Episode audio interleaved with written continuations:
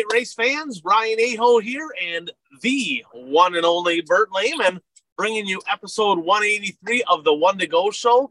Bert, I, I got to be honest, kind of excited. Last week, record numbers over 11,000 views. Thank you to everybody for tuning in. I I know it was a little bit of a hot topic last week. Can have a little follow up on that here this week as well. But well, uh, I, I think they were all tuning in to see uh, how your picks went last week. Yeah, not real good. That's a donkey award all by itself, right there, Bert. I mean, literally, if if you're ever in a pick'ems contest with me, let me go first. Do the opposite, you'll be just fine. I I've been sucking bad, bad. Um, I think maybe uh, you know Jeff Kraus was on our show one time. Boom, record viewing. Maybe that was it. I don't know. I'm not really sure. So but thanks for him for jumping on and thanks for everybody for viewing. And of course, episode 183, Bert, brought to you by our friends over at Zeuli's Race Engines. Not a lot of racing, Bert. A lot of rain. Mother Nature, probably a donkey award to Mother Nature. She was not very cooperative last week. Um, but we did get some racing in. One thing for sure, Zeuli's found their way to victory lane. Tucker Peterson, he parked in victory lane with the street stock. Justin Vogel, who's been a little cool as of late, parked in victory lane twice with the streeter. Ty Schuler found victory lane. You know, so the one thing is for sure, even though there wasn't a lot of racing, they still find a way to win races. So not only do they have the horsepower, you know, to go and win races, they have the durability to win championships. Bert, it's getting to that time of the year where we're just about to the midway point where people start looking at the point standings and championships. Well, you need to have a good mill under your hood that's going to go the distance. If you can't beat them, join them. Zeuli's race engine. So on today's show, Bert, uh, little follow up from last week. Is Todd Staley from the USMTS to blame for Dennis McCauley getting fired? We'll talk about that first. Top five moments. Got some pretty good ones. Other news from around the area. Not a lot of racing. Some pretty cool stuff happened um, fan feedback. Got a lot of fans sending us information, um, sending us questions, sending us feedback. Thank you to them. Got got a little bit of that here this week. Our weekly uh, ass kicking section. Uh, Bert finding his way back to the top in the pickums. Ryan finding his way back down to the bottom. Some bold predictions. So, uh, and the fans are starting to partake there too, Bert. Uh, we have fans uh, pretty much every week now sending us their three bold predictions. That's pretty cool. So tune in for that. So let's uh let's warm things up, Bert, with a little hot laps. Now, I'll just start by saying hot laps. Some of y'all forgot what hot laps are. Hot laps are where you warm things up, right? Um, some tracks don't have them anymore. I'm a firm believer every track needs them, but whatever. It is what it is. But here's the deal. What's hot today? What's the hot topic today? The hot laps, right? Before we get into that, Bert, how about a shout out to Brad Parson, Brad Parson Ag Solutions? One thing we know for sure, we know this if you have the right chemicals in your spray packages, you're going to have better results in farming. You're going to get more higher yields, more profitability. If you want to learn more about the products he has to offer that are proven, he works primarily in Western Minnesota, North Dakota, South Dakota. Give Brad a call 320 219 3542. Again, 320 219 3542 thanks to Brad. He's a racer, part of the racing community, has a lot of great products out there. Find out how he can help your farming situation. So I pose the question, Bert. Todd Staley, USMTS, right? He has the USRA as well. Is he to blame, right, for Dennis McCauley getting removed from the WISSOTA board? Well, people are like, what the hell are you talking about? Why would, what does that have anything to do with anything? It's the USMTS. Bert, so last week on the show, we were, we were pretty vocal about the fact that a certain promoter, Don Shaw, called every single board member, right, except for one, by the way, and and basically voiced his displeasure on how Dennis McCauley was handling some things and said that he should be kicked off the board. And lo and behold, he got kicked off the board. Well, then in some Facebook posts, there was there was comments made that said, "Well, that wasn't all of it. There's more to the story, but that's not for me to say. Bert, I talked to a WISSOTA board member. I did my due diligence. I talked to one of the board members, in fact, Mike Jordet, because um, it was, I mean, it was four to one. right? Gus Omenson, I believe, was the one because he's from the same area as Dennis. And I asked him, I said, "What's what's the deal?" And and he says, "You know, you're about 98% right." He said, "You can probably chalk a lot of it up to hurt feelings. We'll get into that in a second. But here's the other things, Bert. This is no BS. I can't even make this up. One of the things that they fired Dennis McCauley over was at the WISSOTA 100 last year in his on his camper. He had a couple different flags up there. One of them being the USMTS flag. What? What the hell are we talking about? The USMTS is basically the modified version of the World of Outlaw Sprint Cars. It's the modified version of the Lucas Oil Dirt Late Model Series or the World of Outlaw Late Model Series. It, it doesn't have anything to do with, with WISSOTA. God forbid the guy's a fan of racing and likes other racing. He likes all aspects of racing. They said, "Oh, you got to take that down. You got to take that down. That's that's unprofessional. You're a WISSOTA board member." Um, last I checked, he's the WISSOTA board member that promotes WISSOTA racing a billion times more than all of the other board members combined. So go lay by your dish, right? Because this is ridiculous, right? He does his part. He did promoting. He had the best series in WISSOTA racing, but oh my goodness, he had a USMTS flag. He's had it up for years. Why? Because he likes the USMTS. Big deal. In fact, you know, Mike Jordan owns Minnesota Truck Headquarters. He sponsors a USMTS car. Is that a conflict of interest? I would say absolutely not. One thing has nothing to do with the other, right? So Todd Staley, because he puts together a great series, the best modified series in all of racing, he got Dennis McCauley fired. Say that, of course, jokingly, right? But it's ridiculous. Well, how's that even a thing? And they're like, well, it was an argument. He didn't want to take it down. Nor should he have. Who gives a shit? Nobody cares. So I'm going to have a call to action, Bert. Okay, I'm going to have a call to action from the one to go show. If you support Dennis McCauley, okay, and you're going to the WISSOTA 100, that's a topic all by itself, the WISSOTA 100, okay?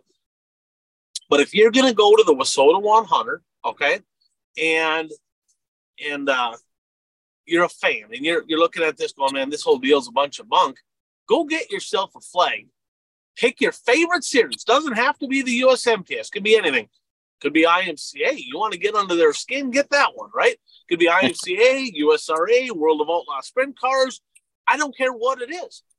There is nothing wrong with being a fan. I would be willing to bet that some of these board members that voted this way have probably been seen at racetracks at some point wearing a, a Lucas Oil Dirt Late Model Series shirt, a USMTS shirt, right? Who cares? Get a flag, get your favorite flag. When you go to the 100, loud and proud, wave it off the top of your hauler, the top of your camper, get a bunch of them, get all the series, whatever you got to do, and just do that just to get under the skin of some of these ignorant WISSOTA board members. Okay. Bert, what's your thoughts on this? I mean, is, how is that a thing? What I mean, what am I missing something here? I mean, what's your thoughts? um, I mean, just I mean, from an outsider looking in, you know, all, all this news is news to me and, and everything. It just seems very if if if they're that upset over over the flag incident, it just seems very petty. Um, and I mean, the the purpose of of a board is to better the organization, and it just seems like you have jealousy and people are just making decisions on, on a whim um, and that's not how you run a successful business organization nonprofit group anything. No it, it's really sad. And there's all kinds of different personalities right? Some people are very mild you know and they're like they, they don't like confrontation. Some people are a little bit more vocal. When when they when something gets under their skin they're louder right that's just human nature, right? Any organization of any kind is going to have a number, a number of people, right? Well, then, then it was cited that, well, it, it was essentially bullying. Okay, bullying. Well, basically, they said, well, he wasn't asked for his opinion. WISSOTA even went on. Here's how chicken shit this organization is, Bert. They put a post on their social media. Um, don't ever don't ever get a basically I don't remember exactly the words, but don't don't get offended by somebody's opinion if if you wouldn't take their opinion in the first place. That's a shot at well, Dennis McCauley, maybe me, maybe Kraus, I, I don't know.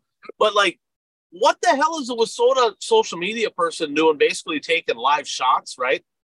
At a board member they just removed. You want to talk about petty? Come on, right? So they talk about, well, he wasn't asked for his opinion and it was so in depth and it hurt that person's feelings. Bert, it hurt their feelings. Okay. So we had to get rid of them because that's bullying. You can't be hurting people's feelings. Well, please explain to me how the hell Bill Engelstad has a job there. He's the definition of hurt feelings. The guy's been an asshole the whole time he's been in WISSOTA, and he treats everybody like crap. Promoters, drivers, pit crew, tech guys from different tracks. Always has, always will. How is he still? He's a paid employee, and his level of professionalism is literally on a scale of one to Dennis McCauley, it's like a three. Okay. I mean, it's brutal. Chris Steppen, another guy, known for flat out bullying people, right? Up in, you know, he's, he's done it forever. How is he still there? I don't know. I'm against bullying too. I mean, if you go over, I mean, if you get your point across and then you just keep going and going and going and going specifically on somebody, yeah, that's bullying and and maybe he was a little bold. He's a little harsh. He's I've had confrontations with Dennis myself, but the fact is, we're talking Don Shaw. Don Shaw. I got nothing against Don Shaw. I, in fact, I'm I'm kind of like him in a lot of ways, Bert. Like I, have been a hothead. I've my pit guys be happy to tell you about times I threw my steering wheel, bounced my helmet off the deck tin. Right, I, I've done it all. Right, Don Shaw's done the same thing, completely had meltdowns at the racetrack, yelling, screaming at people. And he wants to get somebody fired because they were mean? What are well, we talking about here? Yeah. I mean, if if they're contending that that's bullying and that's why he needed to be voted off the board, I mean, basically kicked out of WISSOTA. Um, so if a driver confronts another driver um, is that bullying? Are you going to kick this driver out of WISSOTA and not allow them to race anymore? That's a good question, Bert. I'm telling you, that's a good question. I mean, it's dirt track racing. There's hot tempers. There's emotion. There's passion, right? And and some people don't take criticism well, and they're like, "Oh man, they were bullying me." This is this is a bunch of hogwash, right? So another thing he got cited for is last year he went into a into a private meeting with the board and the employees were there and and I wasn't there, so I didn't. I don't know the exact words, but he got all over the social media person for WISSOTA, basically saying this person don't do their job. We're paying them; they don't do anything, right? And and I'm sure he was. I'm sure he was bold, and he brought a lot of facts, and he brought a lot of numbers, and there. And the good old boys club that we call WISSOTA was like, oh man, they they blindsided that poor person. Well, if you ain't doing your job in a real traditional business, you're replaced, right? It, it, but guess what? They're not going to replace that person because it's family to somebody else that's there and buddies with Rod. So that just ain't going to happen. Okay. Bert, there's one more thing. Okay. So if people want to know what is everything that he got removed for, A, voicing his opinion when it supposedly wasn't asked for, which whatever. I'm gonna give I'm gonna give people advice right now. Okay, write this down. If somebody criticizes or critiques anything you do and they write it down or email you and you don't like what they have to say, delete it, crumple it up, throw it away. Who gives a shit? Don't don't matter. People critique me all the time. Don't care. Don't care. You know, it is what it is. Don't put too much stock into that. People, I mean, we live in a world of reviews. People are always critiquing. I believe he did it with the right intentions, Bert. I believe that he's like, you know what? I, I want all these places to get better. Here's what I think is going to make it better. It wasn't asked for. It wasn't, you know, they didn't talk about it on the board, whatever. Okay. So that's not grounds for firing, right? And, you know, you have that. You have him coming down on Carson or uh, Cameron for not doing her job. You have him having the USMTS flag. But the real, the real bad one, Bert, the real bad one here is at the WISSOTA meeting last year in front of the room. You know, half the promoters don't even go to the meeting. but half of them were there.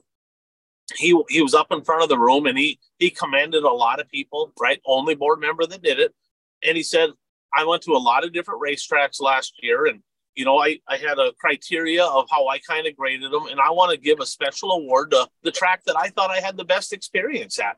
So he gave an award to the Thunder City Speedway. Well, how in the world is that a bad thing? Oh, because that board member shouldn't single out favorites. That track's better it's it's an award. He thought it was a great experience going there. So now we have board members and all that that are piss whining because he commended a racetrack. Are you shitting me? That's that's the kind of organization WISSOTA has, Bert. And and I got to be honest with you. When I said burn it down last week, burn this dumpster fire down because it's a shit show. The whole organization sucks. The business structure is absolutely terrible. You know, you got a whole bunch of people that are volunteers. You ain't gonna volunteer any time. You know, people got they got to pay their bills. So the whole the whole business structure is stupid. And then you got like you said, pettiness and jealousy and all that, and it's just it's it's just a waste of time. It just it just grinds my gears. So anything else on that topic before we move on? Well, my question is basically everything you just listed happened last year. Why is this all going down now at the end of June in the middle of a race season? Because he because Don Shaw made a phone call or several phone calls. That's why. It was it was all because he critiqued two tracks. He didn't like what he had to say, and they got all butthurt about it. And they called the board members, and and he got kicked off the board. Now here's another thing, Bert. Okay, here's a question for you. You you've been around a long time. In any traditional business of any kind, if you got a board member, employee, or whatever, and and they say, hey, there's disciplinary action, right? You know, like they were, uh, I guess, bullying or whatever words you want to use. If they were, you know, maybe some kind of a, I don't know what the word is for it, but basically they they just weren't acting right at work. Disciplinary action, right? Typically, isn't there a process, right? You have to write write it down, document it, warn them, say, hey, we warned we taught we told this person this is their first warning they said they won't do it again isn't that a thing usually right typically yeah well i was Never going to ask i was going to ask you before i mean does WISSOTA have any bylaws that that uh spell out um you know how a board member can be removed what it takes to remove a board member you know that sort of thing they do and several tracks are looking into it but by design, they're very vague. See, bylaws a lot of times are there to kind of cover everybody's ass, right? That's kind of what they're for. So they're written very vaguely. And I know there's some upset promoters looking into it, trying to figure out if A, because the promoters vote in the board, they nominate and vote in the board. They're trying to figure out is there anything there that specifically says that the board can remove another member? and it's really vaguely written. It doesn't really make much sense. And and some of these, this is a thing, promoters, right? I mean, if you feel strongly about this, the bylaws need to change. Have them less vague. You know, get get to have more control. The board should not have that kind of control, in my opinion. Yeah, I mean, to me, if if the promoters vote in the board members, the promoters should be the ones to remove the board members, not other board members, because you could get all clicky and well we don't like you so we're just going to remove you that's 100% true and i'm not saying that everybody on the board right now is part of a clique but there are certain aspects of the board and employees that are part of a clique right so if the clique gets too much power the people that disagree with them well they're they're kind of a thorn in the side. Let's get rid of them. They're a thorn in the side. Let's get rid of them. And you know how it is. You voice your opinion. You you kind of call people out a little bit in a meeting and that they ain't doing nothing. And guess what? You have a target on your back. And then when any little thing happens, that clique is going to be like, "Oh, he gone. We're going to get rid I of mean, that one." I mean, as dysfunctional as the U.S. government is, could you imagine if representatives could just vote to oust other representatives? I mean, that would be chaos. One hundred percent. The whole deal makes no sense, and and and we bring this up because we're both passionate about racing. Puka's got some stuff he's dealing with. He's passionate about racing. Jeff Kraus passionate about racing. We want things to get better. We criticize things. We call things out. Why? Because things need to change. We want this sport to be here in 50 years, Bert. We don't want to all of a sudden have WISSOTA die. We want it to grow and get better. Guess what? The way that they run things as an organization, and maybe, maybe the bulk of that lies on just the way things are structured, right? Maybe. But with the way it's going right now, at best, and I'm talking at, at very best, they can hope to kind of maintain. They're never going to grow as an organization. Ain't going to happen. And if you ain't getting better, by default, you're getting worse. And that's exactly what WISSOTA's been for the last number of, number of years. And I, would like to see things change for the better, but who knows? I, I, I just don't see it happening anytime soon. So, Bert, let's jump into some positive stuff here, some fun stuff here from this past weekend. Our top five moments of the week brought to you by Daytona One Performance Lubricants. So, as we talked about, Bert, Buck, the founder, the owner, right, of Daytona One Performance Lubricants, guess what? Hall of Fame member of NASA, right? NASA is kind of a big deal, right? But here's he's in there for his lubricants. The guy's way smarter than me. Got a lot of different products. Check it out online. Daytona One Performance Lubricants. Also, they give back to racing. They have the Daytona One Performance Lubricants Gen X Late Model Series. They run at uh, um, I 94, Madison, and Watertown. They, he has a $10,000 point fund. So he puts money back into it. And his passion, Bert, is keeping money in the pockets of racers so they can continue to race, right? And one of his great products is tire treatment. People are like, "Oh man, tire treatment! Oh my God, it's voodoo! Can't can't can't talk about tire treatment." Well, I'm going to be honest with you. We also can't talk about $150 tires that we have right now for a modified or $202 tires that UMP has. That's not a thing. That's ridiculous. That that is not a sustainable deal. What is running your tires for a longer period of time at a higher level? They have products that will help you do exactly that. I know people using this product. They're running up front, they're winning races, and they're running old tires, Bert doing so. They are putting on new tires every night, and they're still having success. So, if a person wants to get information from somebody way smarter than this guy, call Chad 507 828 3536. Again, 507 828 3536. He'll get you all the information you need on how to properly prepare your tires so that you can run them longer and compete at a high level and keep money in your pockets instead of in the pockets of Hoosier Racing Tire. So, Number five, Bert. Let's head over to Eastern Wisconsin. Probably this could have been maybe a little higher, to be honest with you. I probably just slid this in there, but this should have been a little higher. What do you got, number five?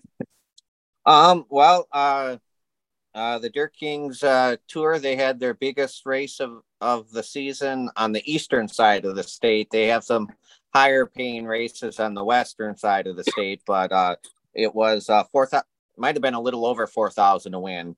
Um, at uh, 141 Speedway. And uh, Nick Anvelink uh, once again won a Dirt Kings race. Surprise, surprise. Um, he had the, I mean, he started seventh, so it's not like he started on the pole. Um, he hustled, let's just say he hustled to the front, and it's a good thing he did because after lap 10, you could have cued that Johnny Cash Cash song. Uh, I hear the train a coming because the train was there, and uh, there was no stopping it, unfortunately. no, and he did his job. He got up there quick, fast, and in a hurry from the row, row four, diamond 45. I think it was 4,500 to win that one. So pretty solid payday for him. And uh, another guy I want to give a shout out to in that race is the old X Factor, Jesse Glanz, with a runner up finish. That's got to be his best run in a couple years here. Kind of been not racing as much, struggling, you know, trying getting that SSR yeah. working and uh, great to see Jesse Glanz with a podium finish as well. I mean, actually, uh, Jaden Schmidt, who's a rookie uh, in the division this year, he probably, if you would have had more experience behind him, he probably would have won that race because he pulled out to a, a decent lead. Um, but then the track rubber down, all the cars were on the low side, you know, right down at the bottom, and uh, he caught the the slower cars and you know inexperience you think okay i got to get by these cars and he he went to the outside to try to pass one of the slower cars and i mean he slid right up to the wall and um, Nick ducked underneath him at that point. Uh, Jaden was able to get back down. Uh, I mean, that's how far ahead he was of the other cars. He was able to get back down and maintain second. And then probably with uh, 10 laps to go, um, coming out of four, he tried to go on the outside of Nick. And uh, once again, the car just slid right up to the top of the track and he lost two spots. Uh, I give him tr- credit for trying, but you know, if he would have had more experience, he would have just stayed where he. I mean, actually, while he was leading and I saw the track locking down, I was thinking to myself, you know, if I had a radio, I would tell him, do not get out of line. Just I don't care. Make you know, make the cars pass you on the outside. You know, if they're gonna pass you on the outside, just you know, tip your cap to them and say good job. But uh, I mean, they interviewed Nick after the race, and he even said, you know, um, as the race went on, he would actually slow down going into the corners because he wanted to leave some space between him and the, the slower cars in front of him. And that's exactly what Jonathan Davenport said after the World 100. There's a reason Nick Anvelink wins a lot of races. He's very talented, but he's very cerebral as well. So congrats to him. And Jaden Schmidt, I have a feeling he's going to get some wins. Yeah, that was one of your bold predictions yep. that he's going to get a win and uh, he looked really good. I think that's going to happen probably mm-hmm. sooner rather than later. At number four, the one TPO Tyler Peterson. Bert, he started out the season kind of in a slump in the mod. We're like, man, he's just not, not not really rolling. Bert, in his last eleven times between the mod and late model combined, in his last eleven races, he has eight wins. The other three, second, third, and the other one, he came from row four, was battling for the lead, got together with Dustin Strand, got put to the back on a pretty questionable call. And I tell you what, he's absolutely rolling right now. So looking at this Bert, he has seven late model wins, seven WISSOTA late model wins as a rookie, and four in the in the modified division right now. So he's been so six late model wins, two mod wins in his last eleven races, and uh, little bit of a rivalry of brewing. We like rivalries on the one to go show. so uh, Mason put in the video here. So if you're watching, you can see it. A couple weeks back, River City Speedway, Dustin Strand leading the race, TPO coming. Strand goes to the wall. They get side by side, and they both tried going to the same patch of real estate. And they called it on TPO. I don't know that I agree with the call. I like them both. Um, kind of a, I think it was kind of a bad call myself, but I do like them both. Let's just say he was not happy, not happy. At Ada, this uh, Norman County Raceway, Ada Nationals here on Thursday night. He may or may not have used up the old 71 when he took the lead, and he may or may not have had some comments. So listen to them here. We're going to actually put the the post race interview in here. Karma's a real son of a gun. He gave it to me last week in Grand Forks when I was passing for the lead, so I gave it right back to him tonight, and uh, that's racing, baby. That's a win for us, though. Basically said, well, after last week, I kind of owed him one this week, and we gave him one. We got the win. So tell you what, he's fiery, and I was kind of thinking there was going to be a rivalry between him and maybe Johnny Broking in the mods, but it looks like his focus is shifting to late models. So maybe it's with Dustin Strand, but rivalries are good for dirt track racing, and there were two very good race car drivers right there. Number three, Bert, north of the border, Thunder Bay, Ontario, Canada, the Thunder City Speedway. They're supposed to have a um, a triple header this past weekend. Mother Nature, of course, took two of those nights. But one of my favorite drivers growing up as a kid, Joel Kreiderman, he hit pay dirt, parked the vic- parked in victory lane in the WISSOTA modified division. Um, I asked him, I said, when's the last time he won? He's like, I don't even know, like 12, 13 years ago. Cause he, you know, he retired, took a whole bunch of time off. And he just recently, when they opened back up in Thunder Bay, got behind the wheel of a car again. But, uh, I tell you what, that was one of my favorite wins of the year by far was seeing Joel Kreiderman find his way back into victory lane started on the front row, but I don't give a crap if he is the only car on the track, Bert.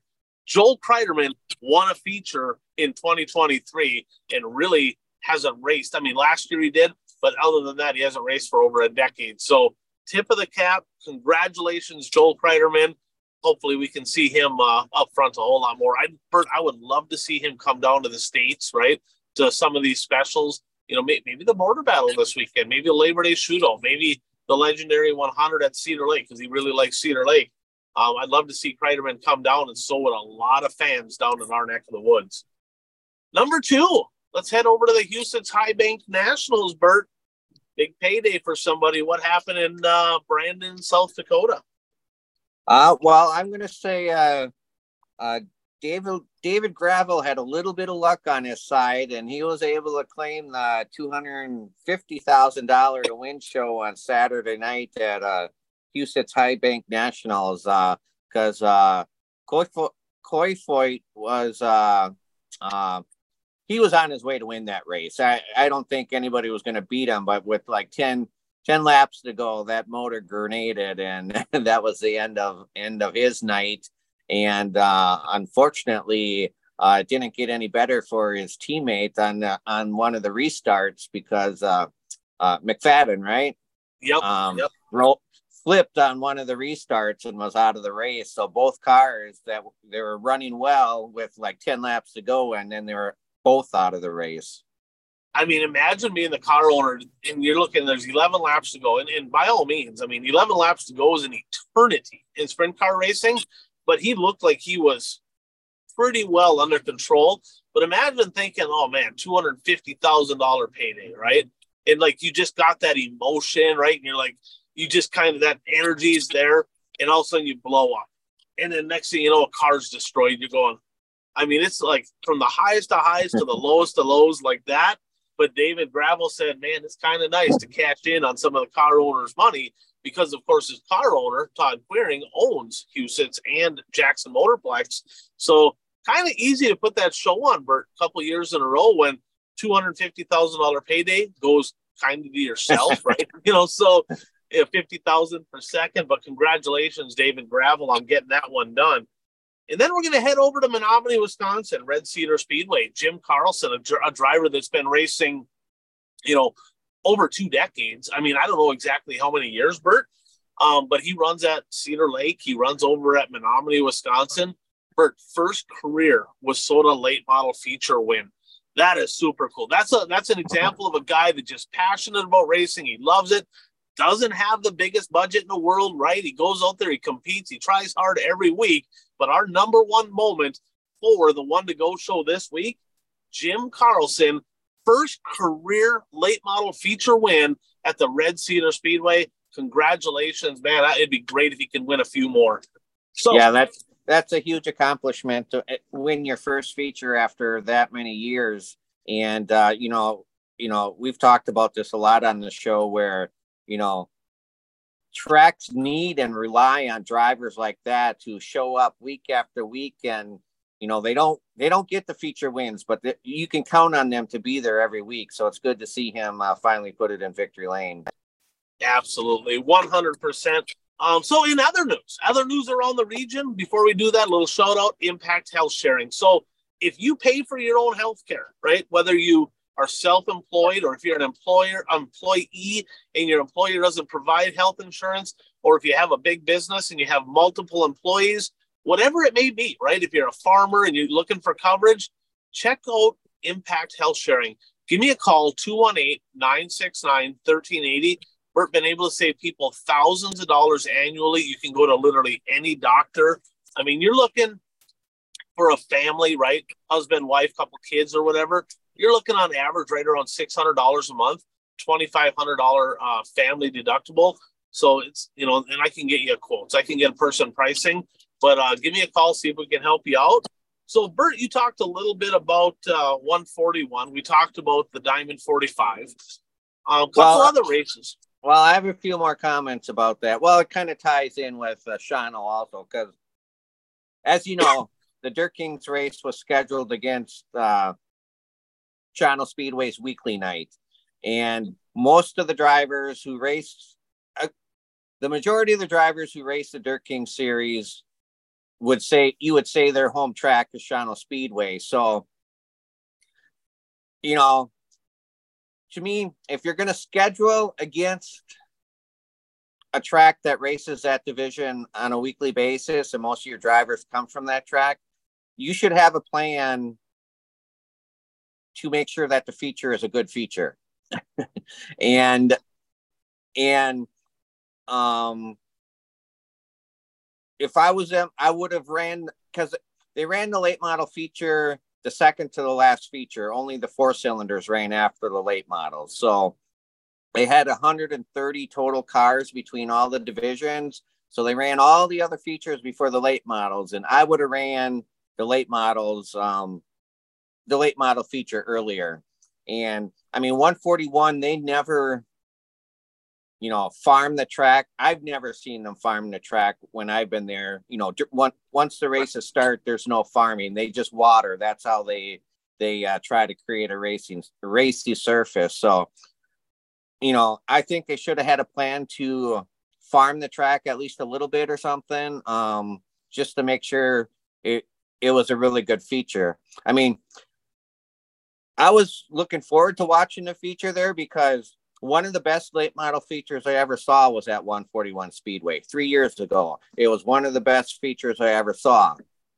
But the thing with that feature was they got a lot of rain in the days leading up to it and i think even the day of the event they got rain earlier in the day so the track was tacky so for late model racing to be good at 141 speedway i think you need a really tacky track and so something to think about in the future yeah I, I, agree and one thing they're known for having a smooth racing surface yes. and, and with modifieds and stock cars and all that they can you know, if it's dry and smooth, they can move around a yeah. lot better. I mean, a late models can't move around very good. They I mean, actually, you know, the the sport mod, well, they gave the modifieds the week off because the late models were there, but they had sport mods and Grand Nationals and IMCA stock cars. I mean, the stock cars and uh, sport mod features. I mean, they were great. They were racing three, four wide, and right. you know, so you know, I have no complaints about those features. But I mean, you got it. I mean, the late models were the headline show. I mean, it was a Dirt King show. Uh, they charged twenty dollars to get in, and so you know people want to see a good late model feature because that's what they're there for. And I think that's a good note for promoters, right? I mean, whether it's a challenge series, Dirt Kings, Tri-State, whatever, late models require a little bit of brown. They got to have a little bit of moisture, otherwise they find that dominant lane and it's over, right? So um, maybe moving the late models up further in the show. I remember years back, I ran a modified over at Grand Rapids Speedway, and they put the late models ahead of the modifieds. Well, the late models could get, you know, they kind of get strung out a little bit, not real racy. Then the modifieds would come out race all over the racetrack. Well, it's it's the tires that right. that allows that to happen. And so, I mean, the late mod, the late model heat races, they were they were fun and exciting to watch. You know, um, so the late models can put on a good show there. You just have to take some steps and make some plans to make sure that you have a racy track during the feature. And I also do want to, we mentioned Jesse Glenns earlier. Uh, Chad Mader was also there. So I'm, I'm glad to see those those two Western cars uh, make the trip over to Eastern Wisconsin uh, to to race in the Dirt Kings race. Absolutely. You know, there was two Dirt Kings races, or well, there was supposed to be. Um, yeah, there was supposed to be two Dirt Kings races. They were supposed to race at Gravity Park um, on Friday night, and I mean, it's funny because uh, you know I, I was gonna watch the stream, so you know, seven o'clock, you know, I go on, and it's like this this program's not available yet, and it's like, what's going on? And then then I was checking Facebook, and uh, on the Dirt Dirt Kings Facebook page, it said uh, the Dirt Kings uh, show at Gravity Park is canceled due to track conditions, and that's all it said. It's like it hasn't rained here in like two weeks. I mean, what what are the bad track conditions? And well, somebody sent me a photo, and before any of the cars hit the track, the track. Well, I could only see turns three and four, but the track from the middle of the corner down to the bottom was just slop and and really wet and then from the middle of the track to the fence to the top was bone dry and where it was slop and everything i you know it was rough i guess uh this is just what I heard from somebody that I talked to who was there. Um, that uh, the late models did go out to hot lap, and after the hot laps, uh, the drivers did not um, did not like the track conditions, and um, not all of them though, Bert. Not well, all, not all some, of them. Well, some they may raced. not have liked them, but yes, some some drivers did stay, and we'll get into that. But apparently, um, uh, I don't know if it was a vote amongst drivers or if Dirt Kings just said we're not racing here. But anyway, they decided they weren't going to race. And from my source, um, the track was not happy uh, with that decision because people were there to see the Dirt Kings race, and uh, they ba- they made an announcement. I guess, and it was kind of snarky the way they announced it that the Dirt King Dirt Kings feel like they like uh, they don't want to race at our facility or something to that effect. So I think there is some animosity uh, between the track and uh, Dirt Kings, and um, but the the track did, um, you know, because they had fans there to watch late models. They told the late model drivers, whoever wants to stay, will pay a thousand dollars to win, and uh, 10, 10 late model drivers did stay. They raced uh, two heat races and they feature uh, just Justin Schmidt won the feature, and um, his wife posted on Facebook the next day that uh, um, a, a quote from her husband stating, "It's dirt, and I came to race, so that's why he raced." and that's a tip of the cap right there to that guy. I got to be honest, Bert. I saw some video footage of this of some streaming stuff that one of the one of the wives or whatever she did film the races and i don't i don't think her husband did race and uh, but she was filming it and and i don't think the track was bad it was a little choppy on the bottom well, of three and four the heat races the they raced Bert, it was it wasn't horrible in the heat races it was definitely choppy but yeah i would agree um, i mean i've never raced so i don't know how, how how rough a track has to be to be considered really bad. Uh, but yeah, in the feature, it didn't look to be too bad. The problem with Gravity Park is it's such a small and narrow track to begin with. It's right. it's not easy for late models to race on it, even when it is in perfect condition. And that might have been um, some of the went into some of the thinking of the late model guys. I don't know. yeah, I, I, was pretty disappointed by that decision. I mean, the they, they came into Grand Rapids, the uh the challenge series did last year, and they're like, oh man, the track's wet. It's like it's freaking noon, right? And they're like, oh, we gotta cancel. And it's like it's freaking sand. It's rapids. It has to be wet at noon. What the hell are you talking about? Uh-huh. And the uh-huh. same thing happened here. I'm not saying the track was perfect, right? It was it was actually dusty most of the way around the track, kind of kind of dry. But the bottom of three and four had, had chop, but it wasn't it wasn't the kind of chop where cars were just bouncing off the ground. They were kind of wavering over a little bit and getting through it just fine. You know, I've uh-huh. seen cars when it's super heavy and, and rough, Bert, when they come in a little sideways, they hook and the car snap to the right. There was none of that.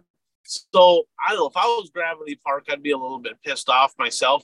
I don't think this is on necessarily the Dirt Kings themselves because he probably did. I don't know this for sure. I'm sure he did talk to at least a few drivers, and oh, yeah, probably yeah. decided, you know what I mean. So it was probably a joint effort, but unfortunate deal there. Um, hard to say if they'll ever invite him back. You know, it's uh-huh. you know, it's like, hey, we'll, we'll just go ahead and have a special. We don't need you. We'll just we'll just invite other late models here. So mm. it's kind of one of those deals. Well, so and and before we move on, I just got to say, you know, because uh, Shawano Speedway does race late models weekly. Uh, they did race late models last week, and uh, they did have 10 late models so i my my uh, bold prediction from last week was wrong uh, because Way i wrong. said I said, yeah, I said five or less. uh, but they, they did have 10 late models and, um, and they did not cut the purse. They paid the, no, the normal purse. It was a point points night for late model drivers at Shawano Speedway. Then it, they didn't drop points for the night. And, um, so it was a, um, well, Todd Frank won the feature, but it was a good opportunity for some drivers who maybe don't finish up in the top five, top 10, and, you know, get the higher payout in those positions to get a higher payout last week. Yeah, Todd Frank getting her done in the old 21 ride there. So Bert over in the uh, over in our neck of the woods WISSOTA Country, not a lot of racing. Mother Nature kind of uh, took her toll, but just a couple things, couple of observations I have. So Dexton Cook getting a lot of grief. He didn't follow the series. He didn't do that. Well, like it or not, he's going to be the first Superstock driver to 30 wins in 2023. He's chasing a national championship, Bert. I would not be surprised if he wins three or four features again this weekend. Keep an eye on that 78K. Scott Ward, a guy that has been awful most of the year. I mean, awful, like literally terrible. Got the monkey off his back, parked in Victory Lane, got his first win of the year over at the Fiesta City Speedway in Montevideo. Speaking of Montevideo, they had a thousand to win Midwest Mod special. Your reigning WISSOTA Midwest Mod national champion, Jake Smith, who's kind of doing a little double duty. He hit pay dirt, uh, won a, a thousand to win Midwest Mod special. Congrats to him. Um, probably the finish of the week, and thanks to my buddy Dan for sending over the clip here. Speed stock finish over at the Red Cedar Speedway. Andrew Hanson had the lead. He did win, but a couple little bobbles there. Hunter Van Gilder was nose to nose at the line. Photo finish at the Red Cedar Speedway in Menomonie. Thunder Bay, they had a triple header. Bert, they got in night number one, right? And then Johnny Broking and Bob, they're like, you know what? Let's go up there. They're like, we're let they made the decision. They got up there five in the morning on Friday just to be able to look at the facility, hang out. There were still people drinking beer at 5 a.m. at the racetrack. so they're like, we hung out, right? And then they basically turned around and went back home because they watched out the weekend. But he said, man, I tell you what, beautiful facility. I mean, it's brand new, right? So they did a great job with it. He said, it's flat, right? If you like, if you like a racetrack that doesn't have a lot of banking, that is the place to be. But there was definitely some passing up there. Um, for example, Midwest Modified feature, birthday had 52 Midwest mods. 52, right? Jamie Davis, 20th to 2nd. There's some passing, right? And uh Chernosky won that one in the super stocks. Rick Simpson came from row three, drove by Chernosky to steal his second of the year up there. But he said, uh, he goes, Man, I I want to get back up there and race. He goes, it was a lot of fun just for the few hours I was there. Um, really, you could you could just tell the vibe there. So I, I want to get up to Thunder Bay myself. Out in the Electric City Speedway, uh, Great Falls, Montana, late model action. They had a WISSOTA late model race. Michael Leach. So the Leach family, Bert owns Loenbro. So you heard Longhorn by Loenbro. That that's the the Loenbro family. They're from Montana. That's his family that owns that. So needless to say, he got himself a Longhorn late model, right? First night ever in the late model, Bert won the feature. That's pretty cool, right? I mean, he looked pretty darn good down at Speed Weeks. He had some pretty good, uh, pretty good runs in the modifieds. You know, he won a lot of Midwest mod races last year. Kid's a good driver. Um, I've seen that done once before. One of my good buddies, Clint Larson, he made the jump up into the late model back. Uh, I think it must have been 2003. I think it was his very first night ever in a late model, he won the feature. So it's been done before, but congratulations to Michael Leach on that. Um, little bit of drama over there in Wishick. Um, I know Jaden Christ, who's been super fast in the streeter, him and Hunter Damagala not playing real nice. Damagala came out on top. A few words were said after that one, but uh, Damagala getting the win. Then in some series stuff, NLRA racing, Bert. Uh, they were supposed to have four NLRA late models. This is WISSOTA sanctioned, but it's an NLRA, Northern Late Model Racing Association. So they raced up at uh, the Norman County Raceway in Ada, the River City Speedway in Grand Forks. Tyler Peterson winning both of those features. Fergus Falls, I 94 Speedway, Brad Sang got it done. The points right now, Dustin Strand leading the points. Brad Sang second, and Mike Gresseth in third. Rebel Midwest Mod Tour, Bert, that I, I think Mother Nature hates them because I've never seen a series, maybe Lucas Oil late models. It rains all the time. They got one of four and had to reschedule the bulk of them. Jaron Wibstad with the win up at Ada. And then, of course, the structural buildings WISSOTA Late Model Challenge Series. Both of them got canceled this weekend due to rain. And it sounds like they rescheduled those for later in the year as well. So, um, with that said, Bert, we have a little feedback. We had some fans send us some stuff over And uh, before we do that little shout out, buyraceshirts.com. If you need hats, shirts, hoodies, apparel of any kind, who do you go to? Well, you go to one of the experts. Who's that?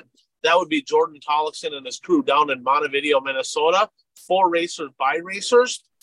Check them out online, buyraceshirts.com. So I don't know if I did I send you this one, Bert? I don't know if I send you this. Let me uh let me pull this up. Are you my bad. Bear with You me didn't- one second here. You Did I send me anything. No. I, I didn't think I did. I, I was supposed to send you something to print off, and uh, old Ryan dropped the ball. Donkey award to Ryan here. Okay. So, Bert, I'm going to go ahead and, and read this. If I can find it here now. I think I did get the email though. Also, I could try to find it and print it if you want me to. Did you get it? Did you get the I one from so. Wilmer? Yeah, I think so. Yeah, go ahead and print that Okay. off. Okay, go ahead and go ahead and print that off. That'd be better. That'd be better.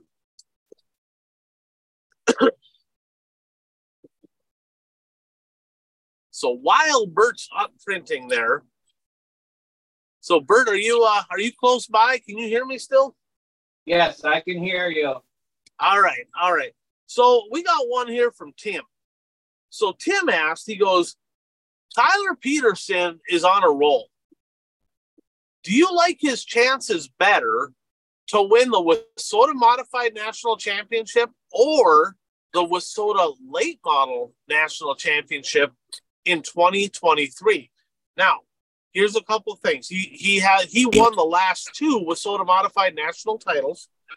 Right now, we're through the end of June. He only has four wins in the WISSOTA Modified. Now, with that said, I think the winningest driver maybe has six, so he's right in the hunt. In the late model, they only take your top 20 shows. He has seven wins, multiple podiums already.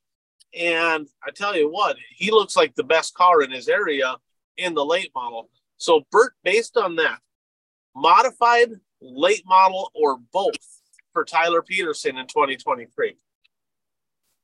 Um, I would say if he's going to race enough in a late model, I would say late model.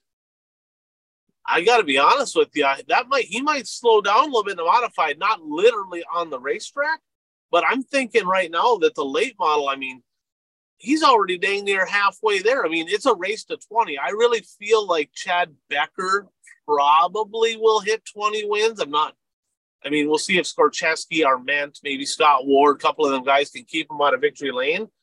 But man, on Tyler Peterson, I mean, I mean, he's got seven already. I don't think it's out of the realm of possibility for him to go to 20 um, as much as he can race that thing. So I, I think I probably agree with you, Bert. I think uh, if I had to lean a direction right now, I'd go late model. So did you get that uh, one from Bloomer? Uh, yes. Do you want me to read it word for word? It's a little sporty. All right. It's a little racy. um, so understand, first of all, we're going to preface that we will comment on it. Um, but understand this was an email sent to us. This wasn't Ryan and Bert writing this down. This was an email sent to us by a fan. Okay. So The views, the views and the opinions are not those of Ryan and Bert. they might be. They might Well, be. yeah. Um, Okay. I, All well, right. we'll see. Um, sounds like Don at I-94 got his feelings hurt that Dennis had more cars running B mains every night of the tour than he had running the whole show for his big King of the Dirt weekend. Dennis goes and outworks everyone else on the board, independently brings in like $45,000 for his series and gives it to gives it all to the drivers. No draw fee, no upcharge at the pit gate, no series registration fee. The list go excuse me. The list goes on. Just take a look at the WISSOTA 100 handout if they ever put one out. The only thing Shaw brought to the Superstock series this year was a 9% in- increase in the cost of tires. Look at the reaction from drivers, not just the Superstock guys. We want people on the board who work for the drivers, not people who find new ways to nickel and dime us to death. Obviously, the other WISSOTA board members ride the cigar shaped spaceships. signed, signed Bloomer. Now I'm pretty sure that's not Bloomer, um, but I got so on, on the Don Shaw stuff. You know, we don't need to beat a dead horse on that. I mean, I'm not saying, and I will never say that Don Shaw doesn't do anything for racing because he does. I mean, they got a pretty darn solid payout every week at the I-94 Speedway. It's a great facility. You know, I mean, they got they got way more good things there. He's hot headed, so am I. I'm not going to knock him on that. I will knock WISSOTA though. I, the comment he says, look at all the nickel and dime stuff that they do at the WISSOTA 100 if they ever put a flyer out. Bert, last year, they wouldn't even put a flyer out with the purse. Okay. Why? Why? Because they cut the purse. Bert, it's 20, that was 2022. The purse was basically the same for God knows how long. So they actually cut the purse, right? Multiple years in a row. They reduced the purse and raised the fees to drivers. So what did they raise the fees? so on the fees, they it's mandatory that you got to pay for parking. I talked to my friend Brad, Brad Parson. He went there. He wanted to go practice. He literally had to park so freaking far away from the racetrack that his wife said, "I ain't coming back. This is absolutely stupid." They had to park way on back and still had to pay to park for one night to to be able to practice. That's bullshit. I can absolutely see maybe charging like for premier spots if you want a spot close to the track or a paved pit area by all means but if you're parking in the nosebleed section that should be free the fact that WISSOTA charges drivers to park in the middle of nowhere they should be absolutely ashamed of themselves because here's how stupid they are and i'm going to use this word yes i said it the people in charge of making that decision are ignorant stupid idiots okay why because the WISSOTA 100 is a fundraiser. The proceeds from the WISSOTA 100 is the lion's share of what goes into the National Points Fund. Okay. So why on earth do they have to nickel and dime the freaking drivers if the money's going back to the drivers to begin with? Get your heads out of your asses and stop it. They do not need to charge for parking. They don't need to charge draw fees. It's ridiculous. That is at, that that frosts me. And, and it's bad enough when a promoter comes in and they have a couple one-off specials and they do all that stuff. But the WISSOTA Promoters Association to be raising the cost of drivers to get in when the money goes back to the drivers to begin with, that's just ludicrous. So this guy is absolutely spot on, and, and he couldn't have said it better. Um, Dennis had an email out to all the tracks. We don't want, you know, we don't want to raise pit fees. There's no draw fee. There's not none of that. And uh, I tell you what, it was well supported. So, um, Bloomer or whoever you are, spot on, buddy. All right. So we're going to segue off of that, Bert. this one came from my friend Nick. And uh, Nick's been a long time guy, and he has a spot up at the Superior Speedway, Don Nicklow Speedway. And he goes, I'm sick of these FYE events, sick of them right? Not saying that there's certain aspects of 10,000 win for modified is a pretty good deal. I'm excited to see that feature myself. But here's what people are sick of. So you take a track like the Don Nicklow Speedway, Superior, Wisconsin. Well, they have like a back straightaway section, Bert, where it's kind of like a tailgating section where you can rent that spot for the year, and then you can park there all year long, and it's your it's your spot all year long, right? Except for at the FYE events. So they have three of them, right? They have the the Mod Nationals, the Border Battle, and then they got the Can Am Clash at the end of the year.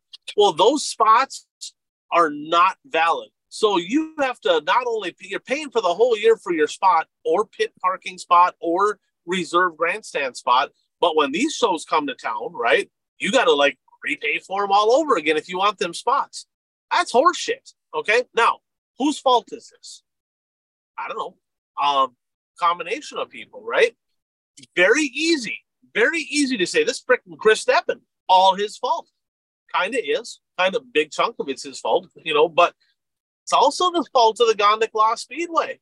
Have enough of a backbone there to look out for the people that support your racetrack every single week, right? If if you are if you're doing this for your fans and for your drivers, you should be able to look at old Chris Steppen and say, look, buddy, here's the deal. They paid for their spots. These are their spots. I don't care who's running the show tonight, whether it's you, the World of Outlaws, XR, I don't care. This is their spots. They get their spots. They get them for the entirety of the year. I don't know. I, I got to be honest with you. I mean, coming in with a big show like that, they already have a big fan base. They already have the best car count in the area. He ain't doing not much special, right? So I don't know. I think that I think that these Are, tracks need to stand up for their fans and drivers a little bit better. Are you able to watch the races from these spots? Yeah. Yep. Yep. And they rent them all year. And this is a special event? Kind of, but they have other special events. They're good for their other specials, right? So, I mean, I mean, at, I, at, I at can... what point? At what point? So they keep raising the cost of these spots, right? They keep going up every year, but they're eligible to use them for less and less shows. How many freaking FYE shows do you need to have at a racetrack? I mean, pretty soon fans are going to be like, why the fuck should I pay for a stupid spot when I only get to use it half the year? Stupid. I understand what you're saying, what you're saying, but just to be devil's advocate, um, like at Shawano Speedway, you can buy a season pass, so you know that'll get you into the races uh, every week. But like when the World of Outlaws were coming there once a year, I don't think that pass got you into the races for the World of Outlaw show. You had to pay for the World they, of Outlaw show. Yeah, they still have to buy tickets each week. Oh, okay. Yeah, so okay. It, this their spot doesn't include their ticket. It's just okay. their spot. So they okay. they still have to come in every week and actually pay for a wristband every single event, no matter what. Right? That's no matter what. What they're paying for is the right. Like, I want to sit here, and I want to sit here all year. That's what they're paying for. Okay. So yeah, okay. So that's a little bit different then. Yeah, okay. Yep. Yep. A little bit different. So that's something to look at. And I, I talked to I talked to people involved with that racetrack, right, from a couple different aspects, and they're like, we don't think it's right either, but I don't know. That's that's for Joe and for Chris to figure out. So I got another one here from a pissed off Midwest mod driver. okay. So I don't want to keep beating on uh, individual racetrack. So, in the event, Bert, that weather's coming into the air, right? Like you can look in the sky, right? And you're like, getting cloudy, radar showing, rain's coming. We got to get this show on the road, right? That's we've been there. We've been to many racetracks. That happens from time to time. He's like, why on earth would they still do the four wide salute, still do victory lane interviews, still do a 30 minute intermission, right? They do all this stuff, and then three or four of their features rain out, right? Or one track had them fog out and whatever, right? And this happens. It's, it's not just a couple tracks, this happens everywhere. Weather comes in. I like I, I like the four wide salute. I like victory lane interviews, right? But if I had to choose between let's get the freaking show in or doing this extracurricular stuff, cut this stuff out. Let's get the freaking race in, right? And and again, this happened last weekend. There was there was you know, and this is this guy here is a traveler. He's like, I don't know if I'll be able to make it back for the makeup feature or not. Well, here's a solution to that. Because I, I like interviewing the winner. I do top three maybe sometimes. In the event of weather, and, and if you have a long program, you could do this here too, because none of us want a five hour freaking race program. I mean, if your show's going long, you got to start cutting stuff out, right? We can't have five hour programs. Why not go down into the pits after the races, Bert, right? Or have somebody that can go down there during the races, whatever, that, that's linked to their Facebook account. Go Facebook Live and say, hey, I'm, I'm here with, you know, I'm here with whoever. I'm here with you know Bob Smith, and he won the feature. And and uh, Bob, talk tell us about your sponsors. You can do that on live and not take away from the show mm-hmm. to keep the show going. So that's a solution to the problem. Yeah. But but I, you know, have you seen that? What's your thoughts on that, Bert? I mean, I agree with you. I mean, um, a hundred percent about you know getting rid of all that other stuff if there's rain coming your way. Um, I mean, I agree with you that you know racing is in the entertainment field, so you need to do things like four wide salutes and all that stuff for entertainment. But if there's weather coming in, you have to get the races in because that's your main entertainment. Uh, so you got to do what you have to do to get that in. And I mean, I know this wasn't um, in this situation, but if if it's a special event, you got to be willing to move the features around to make sure that your premier, whatever that special event is, whatever the pre- premier division is in that special event, that you get that feature in for sure. Yeah, some of the stuff you think is common sense, and I get it. When things happen, you like you overlook stuff or whatever. But moving forward, so if you're a promoter, if you're watching this, you know when when this stuff is coming in, you got to just keep the show rolling. I mean, most tracks are pretty good at this, but I, I think he's spot on. And the last one we have there's from Don, and he says, you know, there's a topic for you this week. A lot of racetracks, lots of them. They they jumped the gun Bert. They, I, there was tracks that canceled 11, 12, 1 o'clock. They're like, oh, the forecast looks like rain, and not all of them got rain, right? And it's like, so your, your thoughts? I do have some thoughts on that. Well, the national series they started doing that during the covid year it seemed like that's when it kind of first started that well i mean there were some chances there were some races that were canceled like three days ahead of time because the forecast was bad you know for three days from now well a lot of times the weather people they can't even predict what's going to happen three hours from now let alone three days from now so uh but yeah i mean that that does seem to be somewhat of a trend where tracks now are just, oh, it's a bad forecast. We're just going to cancel it. And maybe part of it is because of the high gas prices and, you know, they don't want to hear people complaining if they drive all the way there and then then it gets rained out. The Lucas and World, the Lucas Oil Series and World of Outlaw late models, they have like travel money.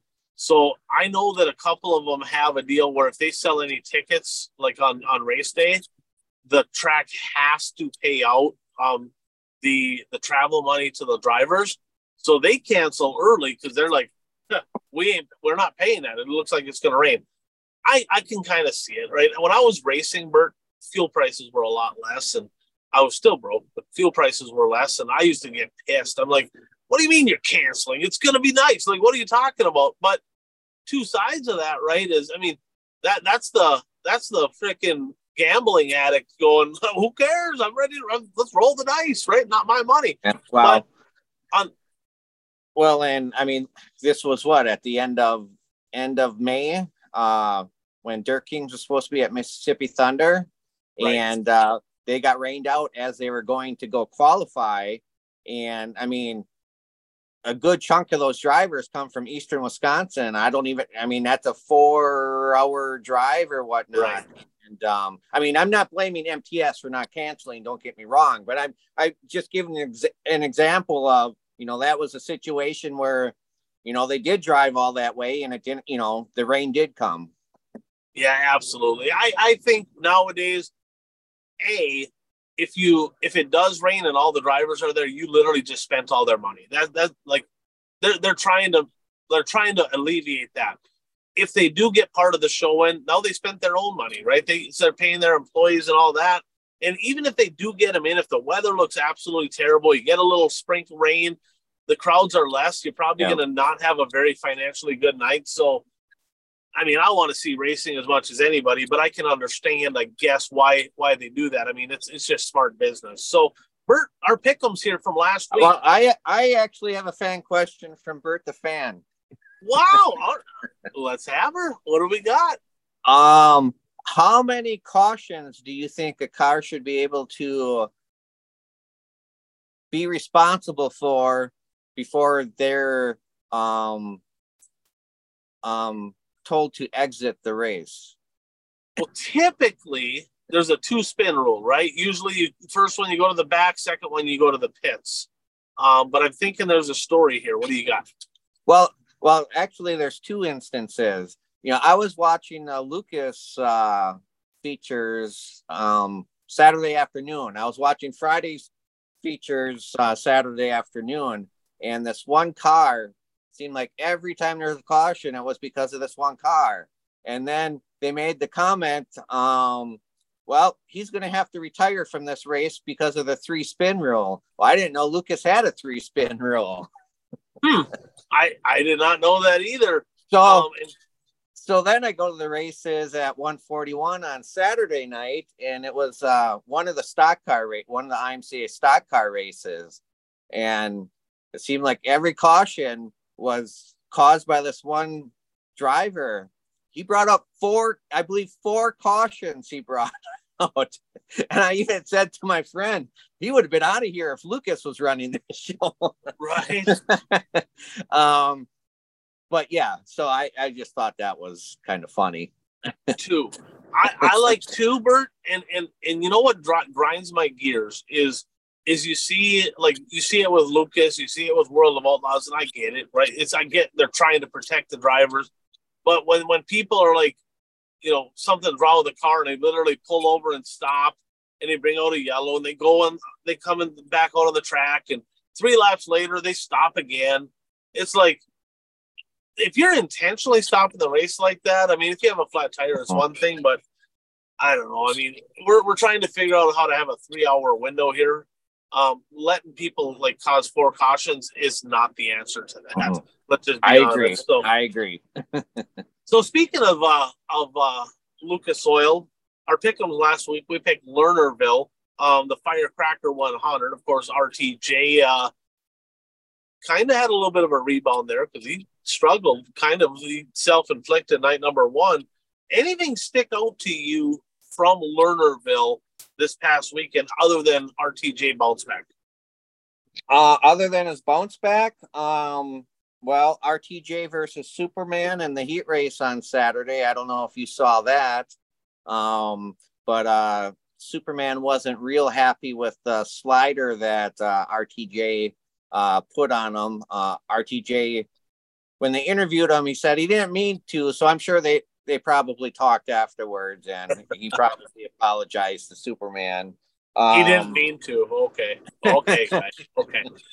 Um, Earl Pearson Jr. Uh, was not a happy camper um, in one of the features because, uh, uh, well, they have this huge bank on the inside of, I think it was three and four, and somehow he got over the top of that bank and landed on top of a on top of a culvert, a manhole cover, and actually tore the manhole cover off of it. And and uh, so when they moved the car, you could actually look into the drainage uh, system. And they told the announcers told Ben Shelton to go down there. And Ben Shelton had a funny line because I'm not. He said something about I don't know the name of the clown though in it, but he he mentioned the name of the clown. He, the, that clown might be down there. So, uh, but nice. yeah, uh, Earl Pearson Jr. was not happy. Uh, he was out of the car, helmet off. Uh, cars came around again. He flipped off the driver that he felt was responsible, and then uh, they actually interviewed him while Earl was standing on the side of the track, and uh, he expressed his displeasure and he said, I'll be talking to him real soon. So I'm sure he did. I'm sure he did. So at the end of the day, RTJ victorious. Boy, he's won some big ones this year. Absolutely killing him. He's got like a 200 plus point lead in the Lucas Oil Dirt Late Model Series right now. Um, stretching it out. But remember, right? It has it, it, he could be ahead by a thousand points. Doesn't matter, right? Because the top four go into the Dirt Track World Championship, and uh, that we're gonna talk. Let's just say I, I got I, a little something for you. We're gonna talk about that in just a little bit. so okay. we'll, we'll, we'll come back to that. Okay. I promise. Challenge series, we, we're to pick the late model challenge series for WISSOTA. Both of them rained out. World of Outlaw late models, they were at 81 Speedway and at off road. Dennis Erb Jr., $30,000 $30, payday. Bobby Pierce won at off road pretty good race. Uh, Erb was Erb was strong. He kind of struggled early in the year, but ever since that Illinois Speed Weeks time, he's kind of rejuvenated himself and he's kind of found some speed over the last uh, few weeks here. What stuck out to you in the world of outlaw late models, if anything? Uh, just I mean, Ricky Pierce or uh, Bobby Ricky Pierce. Bobby Pierce is Ricky Bobby Bobby Pierce. Uh, Bobby Pierce is, continues to have a strong uh, season in the world of outlaw. I mean, at the beginning of the year, I would have said he would have dropped off the tour by now, but he ain't dropping off the tour anytime soon. And he's going to follow this thing to the end. And uh, just, uh, you know, where was Chris Madden? I mean, he was there, but he wasn't there. it's kind of like the Brad Sweet effect, right? Madden's still leading the points. How right. miraculous is that? You know, but Pierce is only four points back. Nick Hoffman's only six points back. And there's a whole bunch of drivers within a hundred. I mean, it the World of Outlaw late model battle is that might go down to the very last race of the year. That one is really, really good. Um, but I'm I'm kind of keep an eye on that rookie. Nick Hoffman is he's going to make some noise now. World of Outlaw Sprint Car action. They had the Huset's High Bank Nationals. Night number one, Kyle Larson. Night two went to J Mac. Night three, Logan Schuchart. And then, of course, 250000 to David Gravel. Night number one, good buddy of mine, Kevin Engel from down in Huron. He ended up upside down, um, kind of a lower dollar team there. Just likes to run, kind of run some of the local big shows when they're in the area, but that one didn't work out very good, Bert. He tore up some stuff. Um, rough night for Roth Motorsports on the final night, even though Shark Racing and Roth Motorsports had a lot of speed. Gravel was the most consistent, and uh, Donnie Schatz, He didn't make the feature night one, and I think I think his best race was 11th, which was the final one. But I don't know. I mean, I think I quite honestly, Bert, I think the only time Donnie Schatz is fast now is when we put him on the not hot list. you know, we put him on the not hot list. Boom, he comes out, wins a couple. We're like, oh, he's back, right? And then he fades away. I don't know. He just something ain't missing. I mean, I'm just gonna say it right now. Not hot. Donnie Schatz, not hot. We'll see if that can rebound this weekend. But uh, they're bringing that show back next year. Crowd was amazing. Racing was good. They had to fight a little weather, technical difficulties, but uh, overall, it was a pretty good show. Um, what stuck out to you at Huset's? Um, the in the driver interviews after the race on Saturday, and they talked to the top three or so, and every one of the drivers mentioned the crowd and how great the crowds were every night um, that they were there. So that that's good to see um, large crowds at events that pay a lot of money. Yeah, we like we might like late models better than sprint cars, but I tell you what, the the crowds prove that the world of outlaw sprint cars have a huge following across the nation. So our standings right now, Bert, Curtis leading the way at 81. Bert climbing up from the cellar, not quite the cellar, but you're close. Um, 78. Mike's at 75. Jeff and Dan at 69. Kent at 67. Brad at 64. The old 71A at 62, literally just getting whooped. And uh, Carl's at 55. Bert, if I get passed by Carl, I think it's time to just like, I don't know, copy somebody else's picks or something. This week we're gonna pick. We got four World of Outlaw late model shows. One of them going on right now. It's Tuesday. Um, that's at Mason City.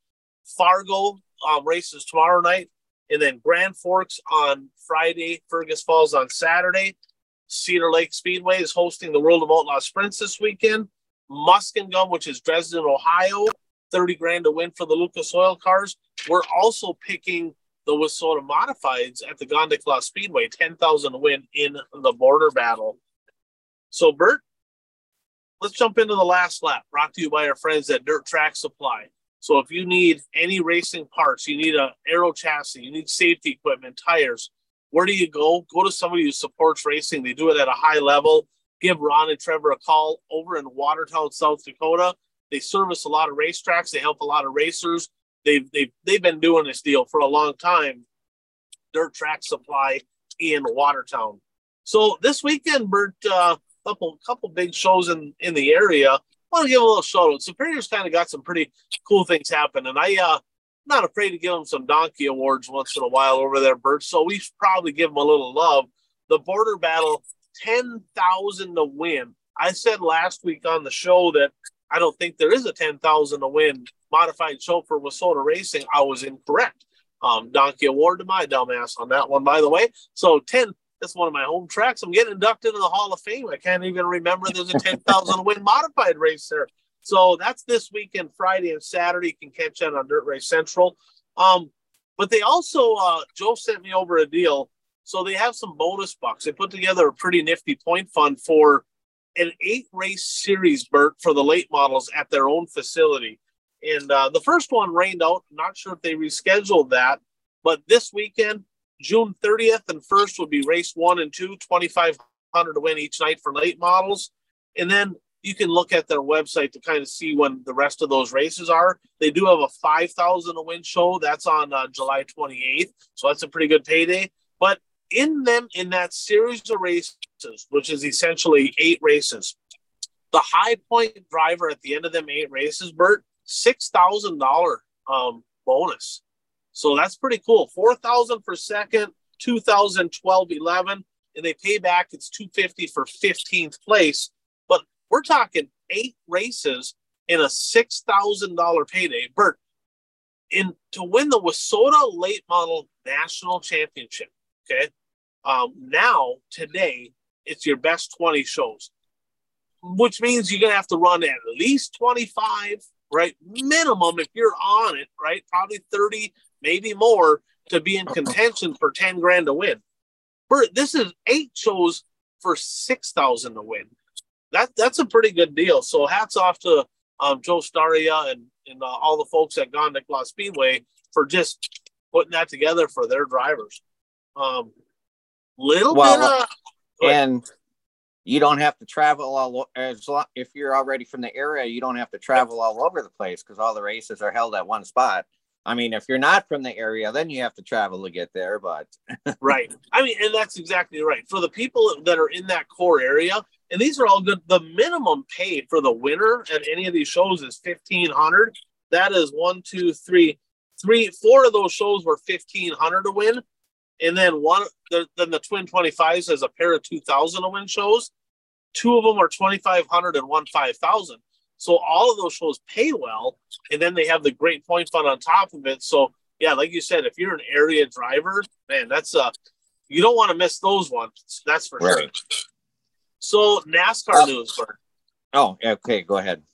You you want to touch on that, or you want me to? Um, yeah, I mean, uh, you know, as you stated, we're recording this on Tuesday, and it was reported earlier today that, uh, um, you know, some bad news for Jimmie Johnson and uh, his well, his in-laws. Uh, it right. appears. Um, I mean, the, all the details aren't in, but it's being. Re- they think that because both of his in-laws are deceased as long as, as well as one of his nephews and they they authorities think it was a murder suicide and um uh, you know i i just can't even comprehend uh, what what the family is going through so uh, you know thoughts and prayers uh, for him and his family and you know a very very sad deal yeah, I know my buddy Chase has been very, you know, he, he pitted for him, right? He was one of the engineers, so he knows he knows, of course, jimmie very well. Don't know if he knows the the rest of everybody. He might, but uh, yeah, just a tragic deal, and that just goes to show it don't matter what level of mm-hmm. financial mm-hmm. success or fame that you might have. Everybody has issues. So we like we like to bang on people once in a while, right? When they do stupid things, but we also like to praise them when they do good things. So it's a combination of both. But you think about this, and, and people are you just don't know what's happening in their lives. So, you know, me included, you know, I'll call myself out. Sometimes we need to maybe be a little bit cautious on maybe how hard we bang on people when stuff like this happens, because everybody's going through something and we don't know what that is most of the time. So mm-hmm. sad deal. So our three bold predictions, Bert. Uh, well, before, before we get to the bold predictions, I just want to update from last week. Um, I uh, well, I'm actually working on the July issue of Full Throttle magazine, and my cover story is about Johnny Whitman winning the Clash at the Creek. And uh, so I had uh, I interviewed him this week. Uh, we talked about last year's uh, ordeal where his tires were found to be not up to specification. And we talked about this year's victory, obviously. And uh, he did say his tires did pass this year. So uh, you can put that behind him. Congratulations. That was that. It, it feels a lot better once you know for sure because mm-hmm. he's been through it once. So, mm-hmm. yeah. So, yeah, thank you for that. Uh, three bold predictions, Mason Aaron's videos. Uh, check them out online. YouTube, Facebook does a lot for this for the sport. Um, thank you to him, of course, for you know he does all the editing for our show as well. So couldn't do this show without him. So want to thank him and uh, check out his. He's got a lot of great content, a lot of B-roll stuff, a lot of really fun stuff that he does, and one of the one just honestly one of the most easygoing guys that like everybody gets along with. Um, we we share our opinions, probably me more than you sometimes on the show. He just sits and giggles and he's like, I that's not my part. I'll just I'll enjoy what everybody does and uh, but he's just super good guy, and uh, I want to thank Mason. So off the board this week, Bert, uh, we had Jeff Kraus on the show last week. We'll start with him. So he's he was representing the listeners, right? He said Donnie Schatz was going to win uh, 250 grand at the Huset's High Bank Nationals. He didn't even get a top 10, so that was wrong. He said Brandon Sheppard was going to win a pair of features this weekend. Well, he won one qualifier, but that would be it. He didn't win out. He did not win two. Bert, you had uh, some come off the board this weekend as well. You said David Gravel was going to win uh, two of them down at Huset's. Kind of a bad beat. He had a couple seconds in a first. It's kind of a bad beat, so that's a no. You said Bobby Pierce was going to win two. One. Close close. You said Shawano was going to have five or less cars. that was bold. That was swinging for the fences. That was a no as well. I had a couple come off the board as well. I said Ryan Timms was going to have a pair of top fives. I don't know if he had any top fives. I don't think he did. Struggled. Uh, a while back, I said uh, Joel Kreiderman was going to win a feature this year. He did. So that's a yes. So, Bert, our standings right now is I have 25 correct, 41 incorrect, 37.9%. You have 30 correct, 42 incorrect, 41.7. I'm narrowing the gap just a little bit here, closing the gap. And the Did listeners we... are not on the board. They got a bunch that are still kind of like they were pushed out, but they they have five incorrect, zero correct. So the listeners are are are we caught up with with everything now? Because last week, um, we are. We are. Okay. All right. Yep, we are. Yeah, he sent. uh He went through that. I should probably. Okay. Jeff uh, can maybe send that to both of us, but he sent, has a separate spreadsheet now. Okay. With all no, the stuff fine. that. Okay. Yep. Now, but as we were looking at that, Bert, we came across a little something here. On episode 164, the old 71A here said that David Gravel was going to win the World of Outlaw Championship in 2023. About a month later, on episode 168, Bert made the same prediction. We're going to have to kind of maybe go to our jury of peers to see if A, if that's allowed. I don't think we can kind of, I don't think we can make a prediction that's already made. So, in order to rectify the situation, kind of feel like you should probably add to that. Okay, I'll say David Gravel will win the World of Outlaw Sprint Car Championship by less than 50 points. By less than 50 points. Now, there you go. He added to it. All right. So, this week, uh, we have uh, our guest listener, uh, Dan. He sent us three bold predictions as well. I have mine, you have yours. So what we do each week is we make a we make three predictions, sometimes bold, sometimes not so much, and we keep track of if we're right or if we're wrong. We've been doing that now the I guess the whole year. And Bert got off to a big lead, but I'm kind of starting to inch towards you a little bit. And uh, it's got the only rules really is it's got to be something that either a it for sure happened or b it didn't. It's got it's not an opinion based deal. It, it either did or didn't happen. So Bert, I'm going to start with Dan, then we'll go to you, then we'll come back to me. Okay. So Dan's first pick is the smooth operator Bobby Pierce is going to finish on the podium at every World of Outlaw late model event this weekend, right? So there's four of them. If one of them rains out, it's all three. But all the late model events that happen through I 94, Bobby Pierce will finish on the podium and he's going to leave the I 94 Speedway with the World of Outlaw point lead. So does he get double points then? That's kind of a that's kind of a um yeah, we might we might give him a double double for that one because that's that's not I mean chances are, right? I mean if he well, finishes podium well, on all on the podium that yeah. So yeah. okay.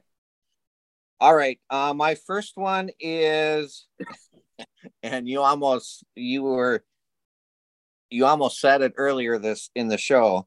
Uh, well, you kind of did actually, but uh, Dirt Kings will not be back at Gravity Park Speedway in 2024.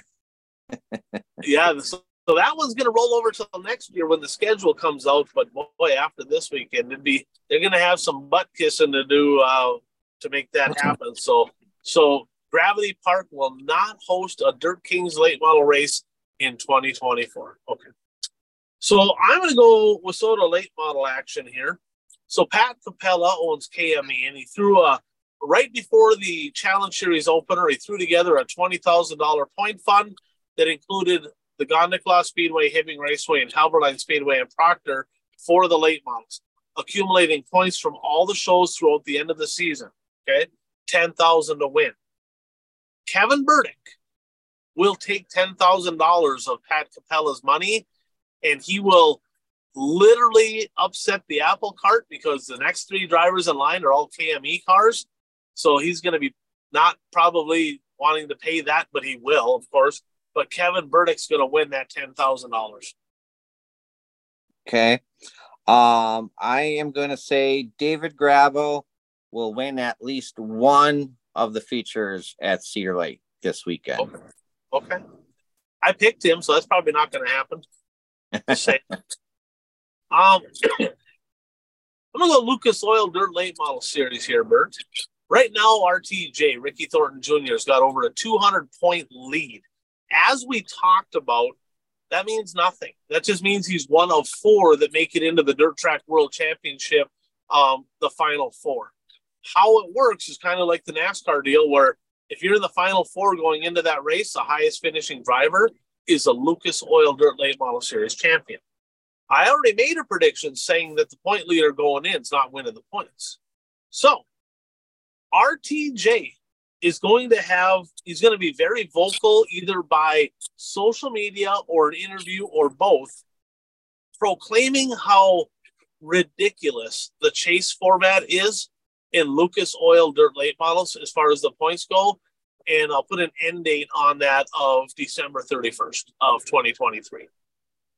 Uh, well, RTJ does get vocal on social media. Uh, now that he's racing for somebody else, I don't know if he's more politically correct than he was in the past. But I, I remember when he raced at the Clash at the Creek uh, at 141 Speedway, he was leading in points after the heat races, and then they, uh, they informed the drivers they were redrawing the top 10 and he was not happy and he voiced his opinion on social media. So he does do that. He certainly does. All right. So i think we're going back we go back to dan now right? Mm-hmm. so i mm-hmm. made i made two picks. You made two. two dan made did dan only made one so far? Okay. So dan's second pick is there will be 40 or more WISSOTA modifieds at the border battle this weekend at the Gondik Law Speedway. Okay. Um. Well, this this kind of contradicts my my second bold prediction, but I'm going to say that the 71A gets shut out again in Pickums next week. wow. You're kind of an asshole. all right. All I right. had to. I, had to do it. All right. That's probably a pretty safe pick. It's kind of a bunt. At this point, that's a bunt. That's not a home run. That's a bunt at this point. All right. I see how you are. All right. I'm going to go. Hmm. Well, I'm going to go back to Dan and I'll do mine last. So, Dan's third and final pick is Chris Smoky Madden, who is currently leading the World of Outlaw late model points. He will finish the 2023 season no better than third. So he'll finish third or worse in the final point standings in the World of Outlaw late models. And right now he's leading, so that's pretty bold, I think. And if he's if he's running like 18th right now, right? If you said Dennis Erb Jr. is not going to finish in the top three, yep, probably. Okay, but Smoky Madden's leading. So my third and final pick, I'll, I'll go with World of Outlaw late model on this as well. Right now, third place in points driver is rookie Nick Hoffman at some point in the month of July.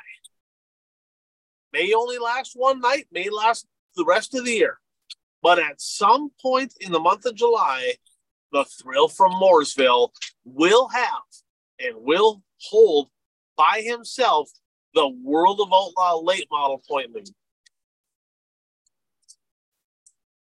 Not ready to call him the champion yet, but he's going to have the point lead in July. He's been on fire. He's been running good. So Bert, that's episode 183 in the books. Any uh anything else to touch on? Any weekend plans here for the Fourth of July weekend? Uh going racing? What do you got? What do you got? Um, yeah, I'm I'm uh Dirt Kings will be at Outagamie Speedway on Friday night, so I'm planning on going to the Dirt Kings show at Outagamie, and then I plan on going to Shawano Speedway on Saturday. Sounds good. Well, I'm not sure what I'm doing. I'm going to Greenville, Mississippi right now with a load. So we'll figure that out when I get back. So as always, thanks to all of our sponsors. I'm Ryan Aho. That is the Bert Lehman. Thanks for tuning in to the One to Go show.